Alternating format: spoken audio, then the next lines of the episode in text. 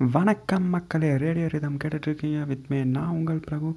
இன்றைக்கி நம்ம என்ன பார்க்க போகிறோம்னு பார்த்தீங்கன்னா ஒரு சின்ன மோட்டிவேஷ்னல் ஸ்டோரி தான் பார்க்க போகிறோம் ஒரு ஊரில் பார்த்தீங்கன்னா ரெண்டு பசங்க இருந்தாங்க. அதில் ஒரு பையனுக்கு பார்த்தீங்கன்னா வயசு ஆறு இன்னொரு பையனுக்கு பார்த்தீங்கன்னா வயசு பத்து. ரெண்டு பேரும் எப்பவும் ஒன்றா தான் சாப்பிடுவாங்க ஒன்றா தான் விளையாடுவாங்க. அந்த அளவுக்கு அவ்வளோ க்ளோஸாக இருந்தாங்க.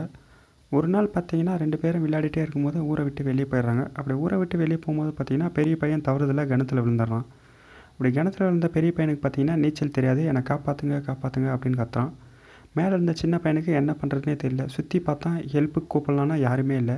அப்போ தான் பார்த்தா கிணத்து பக்கத்தில் ஒரு பக்கெட் இருந்துச்சு. அந்த பக்கெட்டில் கயிறு கட்டி எடுத்து கிணத்துல போடுறான். அதை அந்த பெரிய பையனை பிடிச்சிக்க சொல்கிறான் அப்படியே அந்த பெரிய பையனும் பிடிச்சிக்கிட்டான். அந்த கயிறை விடாமுயற்சியாக இழுத்து இழுத்து பார்த்தீங்கன்னா அந்த பெரிய பையனை மேலே வர வச்சு காப்பாற்றிடுறான் ரெண்டு பேரும் மேலே வந்தோடனே கட்டி பிடிச்சிட்டு அழுறாங்க. ஆனால் அந்த ரெண்டு பேருக்கும் பார்த்தீங்கன்னா ஒரு பயம். இந்த ஊருக்குள்ளே போய் சொன்னால் நம்மளை அடிப்பாங்களே அப்படின்ட்டு. ஆனால் நடந்தது பார்த்தீங்கன்னா வேறு ஒன்று அந்த பசங்க பார்த்தீங்கன்னா ஊருக்குள்ளே வந்து சொன்னோன்னே இதை யாருமே நம்பவே இல்லை. நீ போய் சொல்கிற அப்படின்னு சொல்கிறாங்க ஆனால் பார்த்தீங்கன்னா அவங்க அங்கே இருக்கிற ஒரு பெரியவர் மட்டும் பார்த்தீங்கன்னா அந்த பசங்க சொல்கிறத நம்புறாரு. இந்த ஊரில் இருக்கிற மக்களுக்கெல்லாம் ஒரே ஆச்சரியம். என்னடா இந்த பெரியவர் யார் என்ன சொன்னாலும் உடனே நம்ப மாட்டார். இந்த பசங்க சொல்கிறத எப்படி உடனே நம்பினாரு? வாங்க எல்லாரும் போய் அந்த பெரியவர்கிட்ட கேட்கலாம் அப்படின்ட்டு பார்த்தீங்கன்னா எல்லோரும் அந்த பெரியவர்கிட்ட போய் கேட்குறாங்க.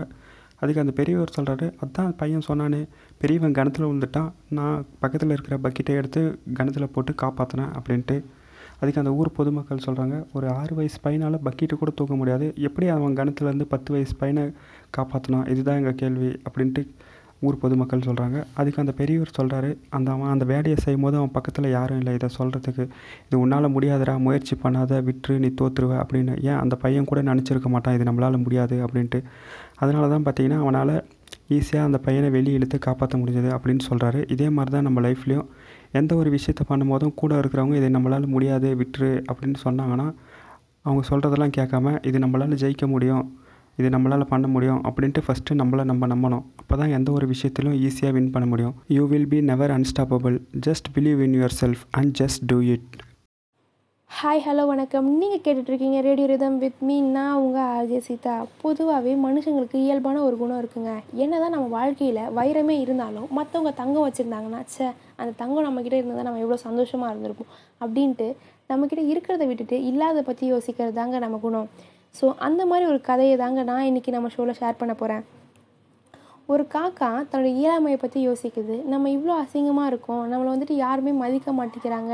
நம்மளை மாதிரி ஒரு பிறவி வாழவே கூடாது அப்படின்னு சொல்லிட்டு ரொம்ப கஷ்டப்பட்டுட்டு யோசிச்சுட்டே இருக்குது சரி நம்ம ஏன் கிளியாக மாறக்கூடாது? அப்படின்னு சொல்லிட்டு அந்த கிளிக்கிட்ட போய் கேட்குது நீ ரொம்ப சந்தோஷமாக இருக்கல இந்த லைஃப்பை என்ஜாய் பண்ணி வாழ்ந்துட்டு இருக்கல அப்படின்னு சொல்லிட்டு கேட்குது அதுக்கு அந்த கிளி பதில் சொல்லுது. இல்லை எனக்கு இந்த வாழ்க்கையே பிடிக்கல.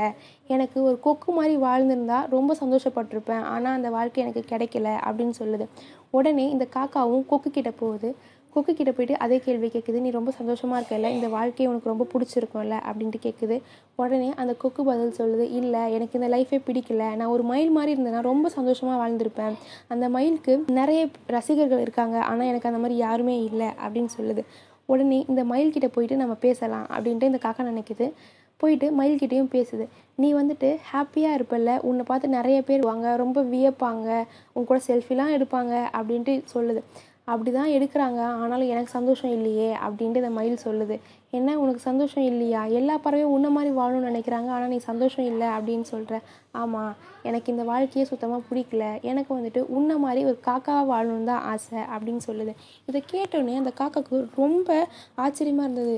என்னது? என்ன மாதிரி வாழணுமா? ஆமாம் உன்ன மாதிரி சுதந்திரமாக வாழ்ந்திருந்தால் நான் ரொம்ப சந்தோஷப்பட்டிருப்பேன். ஆனால் எனக்கு இந்த வாழ்க்கை கிடைக்கவே இல்லை. அதனால் நான் ஒவ்வொரு நாளும் உன்ன மாதிரி வாழலேன்னு சொல்லிட்டு கஷ்டப்பட்டுட்டு தான் இருக்கேன் அப்படின்ட்டுன்னு இந்த மயில் சொல்லுது. இதை கேட்ட இந்த காக்காவுக்கு ரொம்ப ஷாக்கிங்காக இருந்துச்சு. ப்ளஸ் ரொம்ப ஒரு பதிலாகவும் இருந்தது. என்னென்னா நம்ம வாழ்க்கையை நம்ம விட்டுட்டு மற்றவங்களுடைய வாழ்க்கையை பற்றி யோசிச்சுட்டு இருக்கோம். நம்ம எப்படி அந்த மாதிரி வாழணும் இந்த மாதிரி வாழணும்னு யோசிச்சுட்டு இருக்கோம். ஸோ அவங்கவுங்களுக்கு அவங்கவுங்க வாழ்க்கை தான் நல்ல ஒரு பிளாட்ஃபார்மாக அமையுது. அதை விட்டுட்டு மற்றவங்க வாழ்க்கையை வாழணும்னு நினச்சோன்னா அதில் எந்த ஒரு சந்தோஷமும் கிடைக்காது அப்படின்ட்டு அது யோசிக்குது. ஸோ இந்த மாதிரி தாங்க. நம்ம லைஃப்பில் நம்மளுக்கு ஒரு விஷயம் கிடைக்கலன்னா அது நம்மளுக்கானதே இல்லை. நம்மளுக்கு என்ன கிடைச்சிருக்கோ அதை வச்சு ரொம்ப அழகாகவும் ரொம்ப சந்தோஷமாகவும் வாழ கற்றுக்கலாம் இந்த மாதிரி அழகான கதையுடன் கருத்துடன் நெக்ஸ்ட் ஷோவில் நான் உங்களை மீட் பண்ணுறேன் so stay tuned with Radio Rhythm